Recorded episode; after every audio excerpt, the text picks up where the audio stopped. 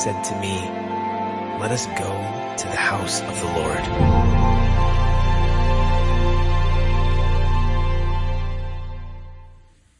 We often say, uh, you are what you eat, right? We are what we eat. We, we know that what we eat determines the health and vitality of our, our body. We know that what I put in my mouth is going to determine the health, the vitality, the strength of my entire body.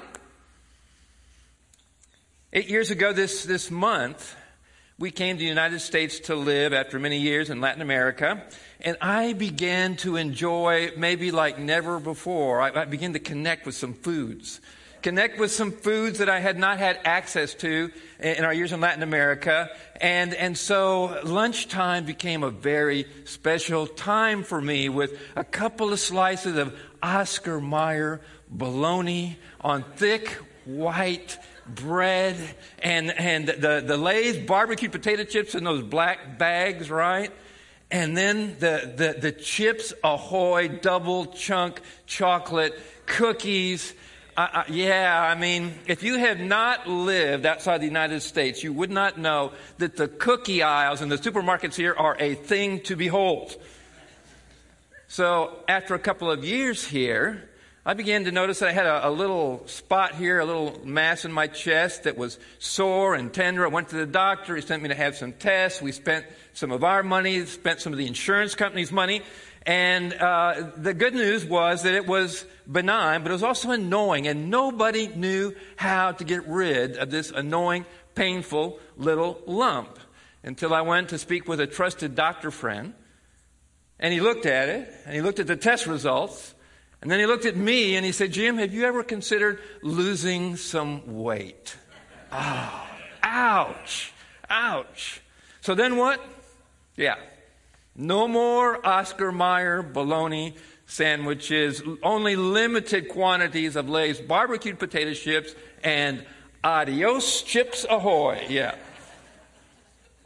And in just a couple of months, that little mass disappeared.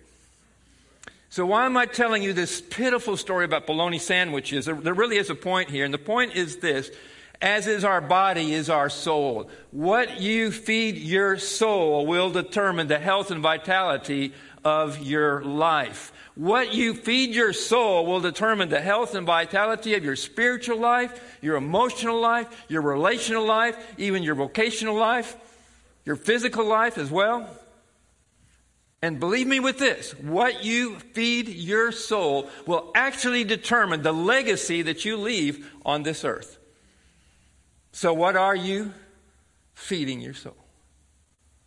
What are you feeding your soul? Please turn with me to Psalm 131. This is the third Psalm of Ascent that we have studied, and Jared has given us two terrific messages on Psalm 122 and last week Psalm 127. If you missed those, go find them on our website because they, you need to hear what, what Jared said. Uh, there are 15 Psalms of Ascent. Four of them we believe were written by David, including this one, Psalm 131. So it says, a Psalm of Ascent of David. And it'll be up here on the screen for you. O Lord, my heart is not lifted up. My eyes are not raised too high. I do not occupy myself with things too great and too marvelous for me. But I have calmed and quieted my soul like a weaned child with its mother, like a weaned child is my soul within me. O Israel, hope in the Lord from this time forth and forevermore. This is a sung prayer of just 65 words. That's all.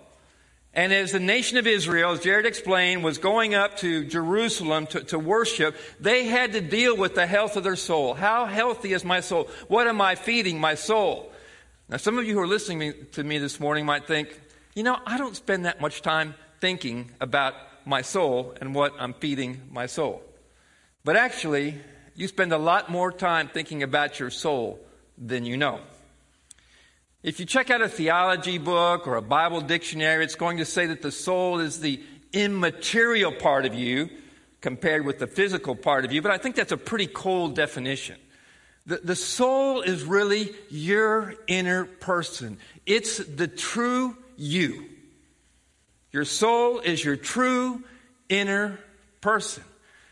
And for that reason, often the Bible uses the word soul and life interchangeably. In fact, last week, Jared mentioned a passage in which Jesus said, Whoever wants to save his life will lose it, and whoever loses his life for me will find it. And that verse goes on to say, For what does it profit a man, and you can say it with me, to gain the whole world if he forfeits his soul? And the word life and soul is interchangeable. In fact, it's the very same word in Greek.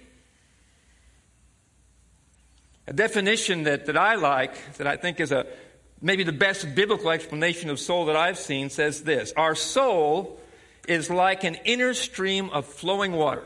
Think about that. An inner stream of flowing water that gives strength, direction, and harmony to every other element of our life. When that stream, our soul, is as it should be, we are constantly refreshed in all that we do. Think about Psalm 103 in your inner person. Bless the Lord, O my soul, let all that is within me bless his holy name. And your soul and my soul is full of hungers and longings and desires and sorrows and fears and many other things. Let me read a few verses from the Psalms because the Psalms are the soul book of the Bible. Psalm 107:9 says this, For the Lord satisfies the longing soul. Is your soul longing this morning? The hungry soul he fills with good things. Psalm 63:1, written by David as he fled from his own son. O God, you are my God. Earnestly I seek you. My soul thirsts for you. Psalm 119:28, my soul melts for sorrow. Do you have sorrow this morning? Strengthen me according to, to your word, O Lord. Psalm 25, 1. To you, O Lord, I lift up my soul. O God, in you I trust. Let me not be put to shame. The inner you, the inner me is full of hungers and longings and thirstings and sorrow and fear of shame. And, and, and even though our desires may be distorted, here's the good news this morning.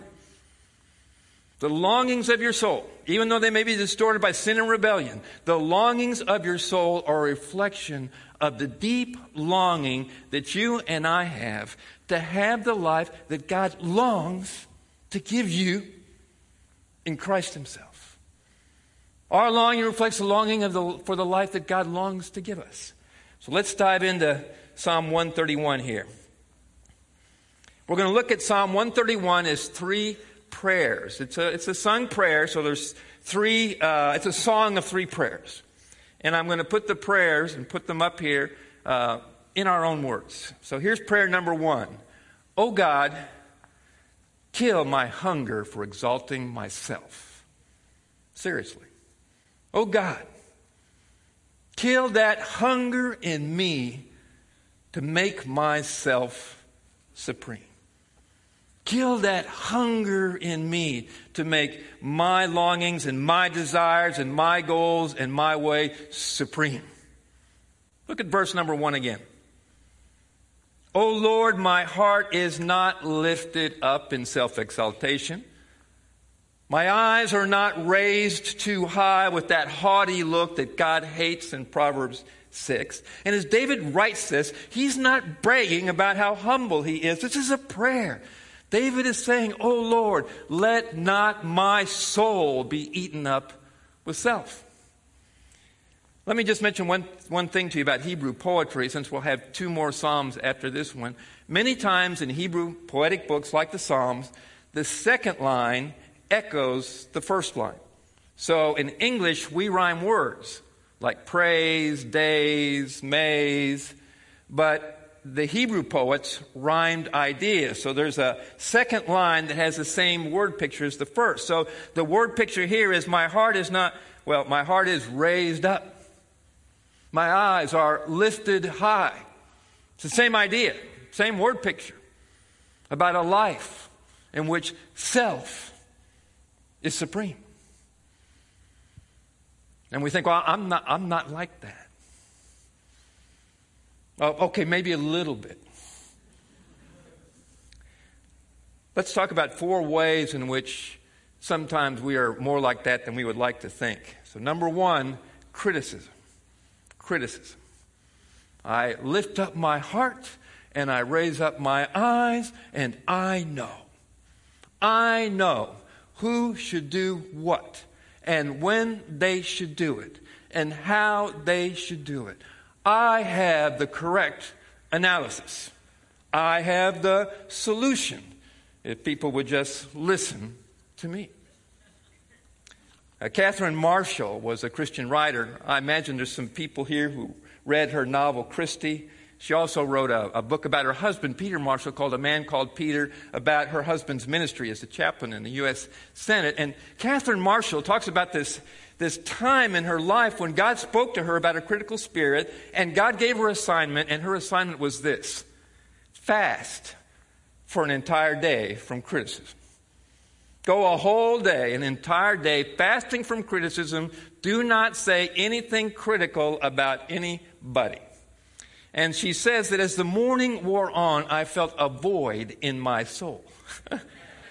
and as she sat down to eat lunch with her husband, her mother, and her adult son, they were talking about lots of interesting subjects on which she had some very different, definite opinions. But she says, I kept silent and I noticed that my comments were not missed. Apparently, Apparently, the federal government, the U.S. judicial, judicial system, and the institutional church could survive without my penetrating observations. So, a critical spirit is a warning sign to my soul that I'm lifting up my heart, I'm raising my eyes too high. Second, besides criticism, complaining. When I complain that I deserve more than I'm getting. I deserve better treatment. I deserve a, a, a, better deal, more appreciation, more admiration. I'm not getting what I deserve. When that's in our soul, our soul probably needs to go on a diet. Uh, complaining, complaining is delicious, but it will make your soul sick like eating a whole bag of Chips Ahoy at one sitting. Number three, criticism, complaining. Number three, competing. Competing. I'm not talking here about competing in sports and games, in, in uh, um, tennis, golf, uh, volleyball, foursquare, Skip-Bo, uh, all those. That, that's fine to compete in those things. We're talking about the secret competing that goes on in your soul. That competing that looks at, at somebody else and just hungers to have a, a more beautiful home, a cooler car, to be more popular, be more important, to have a more prestigious job, to have cuter kids. The operative word is more. More than him, more than her. It's myself just filled with more self. And that can happen even when we think we're serving God. I remember one time Jenny and I were having a, a discussion about how much time for work and how much time for family. Uh, work being, in my case, the ministry at the seminary. So, how much time for work? How much time for fa- Don't look at me like you haven't had those conversations. Okay. And and Jenny was trying to let me know in a in a kind way that I was living without any margin at all. I was just going from one thing to another. Even time that was for her and for family was just kind of penciled in there. And so I proposed a solution, and, and, looking back, I can't believe I said this. But I really, yeah, I really did say this. So I said, okay, more margin. Here's what we'll do. If the invitation for the for me to go and represent the seminary, if the invitation to go to a church is, is strategic, then I will do it. And if it is not strategic, then I will say no. So, strategic invitations, yes. If it's not strategic, no. So, after several months had gone by, uh, she said to me very kindly, It seems like all the invitations you get are strategic. Yeah, busted busted right in the middle of my bologna sandwich of self importance. And they were strategic invitations, strategic for my ego. For my ego. And that is the point in which the second part of verse 1 began to hit home in, in my own life. Look at that. It says, O Lord, again, it's a prayer. I, I do not, I, I will not occupy myself with things too great and too marvelous for me. And when we occupy ourselves with all these things that make me feel great and marvelous, we hurt our soul. And not only that, we hurt the heart of those we love the most. Let me be clear about something that Jared mentioned last Sunday. God here is not condemning excellence. Uh, God, verse 1 does not encourage us to be slipshod, to be mediocre. When you do things with excellence, God is glorified because God is excellent in everything that He does. Excellence glorifies God. But we're talking here, I'm talking about drivenness. Drivenness is about self. Excellence glorifies God. Drivenness glorifies me. It's about self. And I still, to this day, I struggle with drivenness. And sometimes I can't tell the difference between excellence and drivenness. And I need to pray, Lord, lead me out of the drivenness. Show me, lead me into your excellence and the peace that that brings. And, and, and maybe you need to take some time to pray if you're competing. And ask, ask God some hard, hard questions. Lord, am I competing and if I am, with whom am I competing? And what am I competing in? One more seat criticism, complaining, competing, and complacency. Complacency. So we lift up our, our heart, we raise up our eyes, we see all the great and marvelous things that I'm doing, and we say, I am good to go. So if you want to keep your place in Psalm 131, you can turn to Deuteronomy 8 11, and I think we'll have it on the screen for you as well. Deuteronomy 8 11. And Moses says to the people as they prepare to enter the land, Take care lest you forget the Lord your God by not keeping his commandments and his rules and his statutes, which I command you today, lest when you have eaten, and are full and have built good houses and live in them. And when your herds and flocks multiply and your silver and gold is multiplied and all that you have is multiplied, then your heart be lifted up. Same phrase, same word as in Psalm 131. And you forget the Lord your God who brought you out of the land of Egypt. And please pay attention here to, the, to these radical redemption words who brought you out of the house of slavery, who led you through the great and terrifying wilderness with its fiery serpents and its scorpions, its thirsty ground where there was no water, who brought you water out of the flinty rock, who fed you in the wilderness with manna that your fathers did not know, that he might humble you and test you to do you good in the end, that you might learn to feed on him. This is radical redemption. Terrifying wilderness fiery serpents, scorpions, thirsty ground, flinty rock, no food anywhere. And so, do I, I say to myself today, Lord, I still need that radical redemption in my life? Or do I say, I am good to go? And Jesus warned the church in Laodicea in Revelation 3:17 he said, You say that I am rich, I prospered, and I have need of nothing, and you do not know that you are wretched, pitiable, poor, blind, and naked. This is not fun to face sometimes what we feed our soul. All the self that we feed on. But there's good news. And one of the things I love about the Bible is that it's always full of surprises. And after verse 1, I would have expected verse 2 to say something like, you know what? You need to be more humble. Stop exalting yourself. Stop with all the, the, the, criticizing and the complaining and the competing and the complacent. How does that work for you when we just tell ourselves to, to stop it? It doesn't work. At least it doesn't work for me. And there's a reason why it doesn't work, and the reason is this is that your soul still has hungers and longings. And so the solution is not to starve your soul. The, the solution is to feed your soul with God's abundance instead of self. And that's the second prayer. Oh God, satisfy my hunger with your abundance. You know, oh Lord, my deepest longing, my greatest need. Satisfy my hunger with your abundance. Look at verse 2.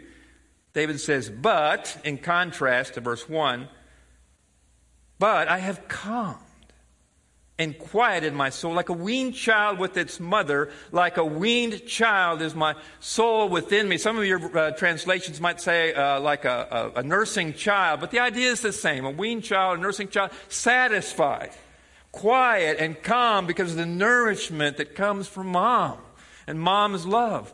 The child is calm they, they can feed on the abundance that, that, that mom gives. And David is saying here, I've learned to quiet and to, to calm and quiet my soul with the abundance that God gives to me, because even as the king, that doesn't satisfy. I don't have to suppress my hunger. I can actually satisfy it with the abundance that God gives. Let me go back for just a moment to Catherine Marshall. So as the morning wore on and she felt this void in, in her soul, but the afternoon was different, she says. And she had a, a breakthrough with God's creativity in the way she was praying for her son. And she had a breakthrough in crea- creativity with ideas for her writing projects. And she says this My criticisms had not corrected a single one of the multitudinous things I found fault with. What it had done was to stifle my own creativity in prayer, relationships, and in writing. It stifled the things God wanted to give me. I hope when we come here on a morning like this, it's, it's not about singing, about a Bible message. It's about satisfying our soul with God's deep abundance, with the beauty of the Lord's holiness, the beauty of his righteousness, the wonder of his mercy and his comfort. And when we come here, sometimes our soul is sick with sin, sick of our sin, our failures. And God feeds us with forgiveness and cleansing, and we feel weak, and God feeds us with provision and strength and, wis- and, and wisdom and, and guidance. And the constant refrain, the gospel of the, the Old Testament is the Lord, the Lord, compassionate in greatness, slow to anger, and abounding in steadfast love and faithfulness to those who fear him. And, and the Bible is just loaded, and you know this. The Bible is loaded with metaphors of eating and drinking of the abundance that God gives. Let me just read a couple of examples. Isaiah 55 1. Come, everyone who thirsts, come to the waters. And he who has no money, come, buy, and eat. Psalm 36, 7. How precious is your steadfast love, O God. The children of mankind take refuge in the shadow of your wings. They feast on the abundance of your house. You give them you give them to drink from the rivers of your delights. And one more, Psalm 81. God says, I am the Lord your God who brought you up out of the land of Egypt. Open your mouth wide, and I will fill it. I would feed you with the finest of wheat, and with honey from a rock I would satisfy you. I love that. Do rocks have honey in them? Not that I know of. They do for God. If you're surrounded by rocks this morning, just rocks and rocks and more rocks, God will take honey from a rock and satisfy you. I think one of the most important ways that we feed on God's abundance is through His Word. Because we meditate on His Word and we, we commune with Him. In fact, Psalm 19 says that God's Word is sweeter also than the honey, sweeter than the drippings of the honeycomb, the sweetest part of the honey. We're going to put up a photo here of a young lady who I think is, is pretty impressive. There she is. Her name is Caroline Campbell. She's 28 years old. She lives in Port Royal, South Carolina. And Caroline Campbell wrote out the entire Bible from Genesis to Revelation by hand. Every single word. She started in January of 2012. She finished last month. 43 binders. You can see the binders behind her. 43 binders, 10,493 sheets of paper. Do you think Caroline knows something about how to quiet and calm her spirit, her soul with the abundance of God? We think, I don't have time for that. Philip Melanchthon was Martin Luther's right hand man. He was a busy man. Philip Melanchthon was basically running the Protestant Reformation for, for Martin Luther. Philip Melanchthon wrote out by hand the book of Romans twice. And someone said, Why did you do that? Because Philip Melanchthon was the number one gold medal Greek scholar of his day. Why did you do that? And Melanchthon said, I did it to make it my own. Maybe we could write out one or two of the Psalms of Ascent or another passage to just begin to calm and quiet our soul and feed it with all the abundance that God gives. Before we go to verse, verse 3, don't miss this about verse 2. This is the only way for you to be the true you. The only way for you to live out that inner person, the true you, the total you, is by feeding your soul with God's abundance. Because when I'm feeding my soul with all my great and marvelous things, my soul gets overtaxed. There is no room, there is no margin for me to receive the true me, to receive true abundance from the true God. Because I'm too busy competing and fighting for my greatness. The true me is lost. So that brings us to prayer number three. Oh God, nourish my soul today with your greatness. Nourish my soul with the hope of your greatness, with hope in the great things that you will do. Look at verse 3. O Israel, hope in the Lord from this time forth and forevermore. David, at this point in the psalm, switches from the first person in verses 1 and 2 to move to the plural us in verse 3. Uh, David was a very accomplished, successful man. He was the king of Israel. He was the commander in chief. He was a poet. He was a musician. Uh, he was the, the, the, buck stop, the buck stops here guy, the, the big cheese. But David did not for a moment dare to put his hope in all the great things that he could do as a king. He says, O Israel, hope in the Lord, not in your king. O Park Springs Bible Church, put your hope, hope in the Lord Jesus Christ and not in the perfections of this church because we are limited. As a group of elders, we're reading a, a book called Lead about how to live out the gospel uh, in our community of, of elders. And, and we were confronted by one of the chapters. It's called Limits. And it talks about uh, there are four limits that all of us have. We are limited in gifts. We need the spiritual gifts of each other to thrive. Second, we're limited in time. None of us has enough time. We need wisdom. We need to pray about our priorities. Third, energy. Anybody feel limited in energy? Mm-hmm. We need to help each other practice Sabbath rest. And fourth, we are limited in our spiritual maturity. Paul Tripp says we are right smack in the middle of our own sanctification. So, welcome this morning to Church Limited. limited by God. And I'm convinced that, that hoping in the Lord is a group project.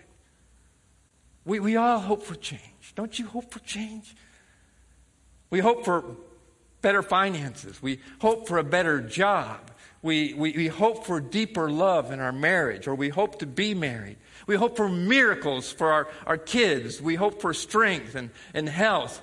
We, we hope for success in, in life. We, we hope and we pray, and that's a good thing. But you know, when nothing ever changes and nothing seems to work, then my puny hope just falters and fades. We need to help each other hope well. There's a lot of ways to help each other hope well. I'm going to close the message this morning talking about two. Two in two ways that we don't think about very much. So number one, to help each other hope well, we need to help each other repent, repent of hurry. The most telltale sign that we are not hoping in God is hurry. When you are hurrying, you are not hoping in God. When you are hoping in God's greatness, you do not need to hurry. Jesus had more to do than any of us in this room. Jesus was busy, but Jesus never hurried. A Japanese theologian named uh, Kosuke Koyama wrote something that I love. He said this God moves at a walking pace. He is a three mile an hour God. God walks slowly because God is love. If God were not love, he would go faster. Love has its own speed. It's a different kind of speed from technological speed to which we're accustomed. It is a slow speed, yet it is Lord over all the other speeds because it is the speed of love. Are you walking at the speed of love? Maybe some of us are, are going over the speed limit on hope. What would it be like for you this week to walk at the speed of love? with the Lord Jesus. And so that the true you could know his truest love for you, the fullness of his love for you. What would it be like this week for the true you to walk at the speed of love, not the hurried you, the true you, to be able to share the love of Christ, the kindness of Christ with others? When I was in the, the middle of writing this, right in the middle of writing these very words, my phone beeped Apple News had a news flash for me, and I, am not making this up. It said, Burnout is sweeping the nation. Uh, I mean, yeah, even Apple News seems to know about this. Second thing, to help each other hope, hope well, we need to help each other remember the difference between success and fruit. Success and fruit. Success is what I do to build my legacy.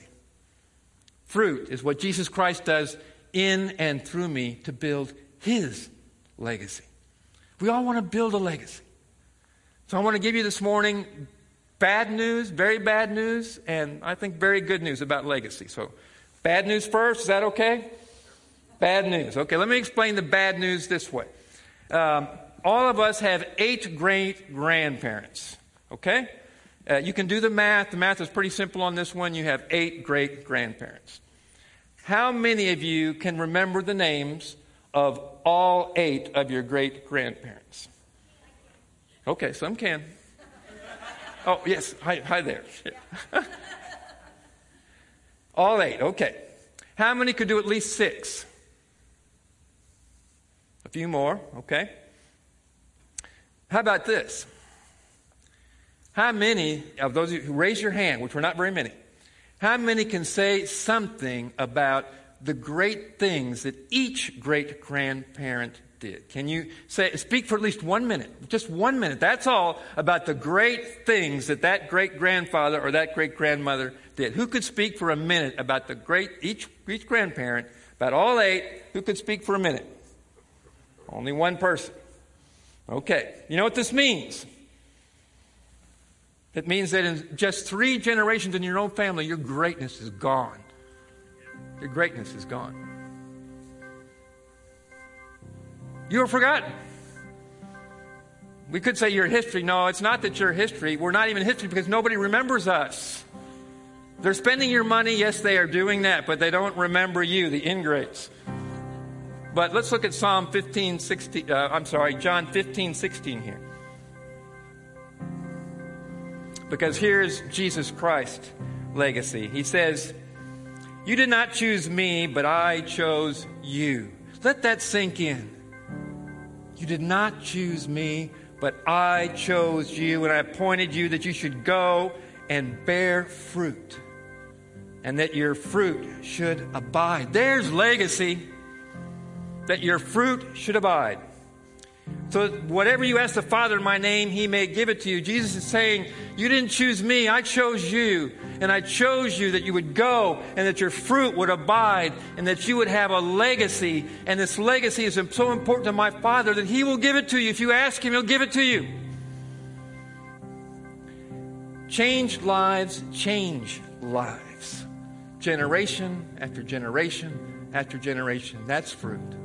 Success the legacy of my personal success gone in three generations. I hope you have success. But the legacy of our success is gone in three generations. But lives changed by Jesus Christ, changed lives for Jesus Christ. They bear fruit in generation after generation after generation after generation until Jesus comes in all the fullness of his kingdom and what you feed your soul will determine your legacy. The legacy that you leave will depend on feeding your soul with the abundant abundance of God in the person of Christ Himself, who says to all of us this morning, Behold, I stand at the door and knock. If anyone hears my voice and opens the door, I will come into him and eat with him, and he or she with me. I will feed your soul with my life, and you will have a legacy. And I know this morning that some of you might be thinking, my soul is worn out. I, I, I, can't, I can't even connect with this legacy stuff. My soul is sorrowful, burdened. My soul is crushed. If you feel that way, God says that's okay. Rest. Let your soul rest in Him. Let your soul be still. Let your soul be quiet. Let your soul feed from His abundance. And let me encourage you as we close with these words from the hymn, Be Still, My Soul. Be still, my soul. Thy God doth undertake to guide the future as he has the past. Thy hope, thy confidence, let nothing shake. All now mysterious shall be bright at last. Be still, my soul. The wind and waves still know his voice who ruled them while he dwelt below. And we'll sing this hymn as our prayer this morning.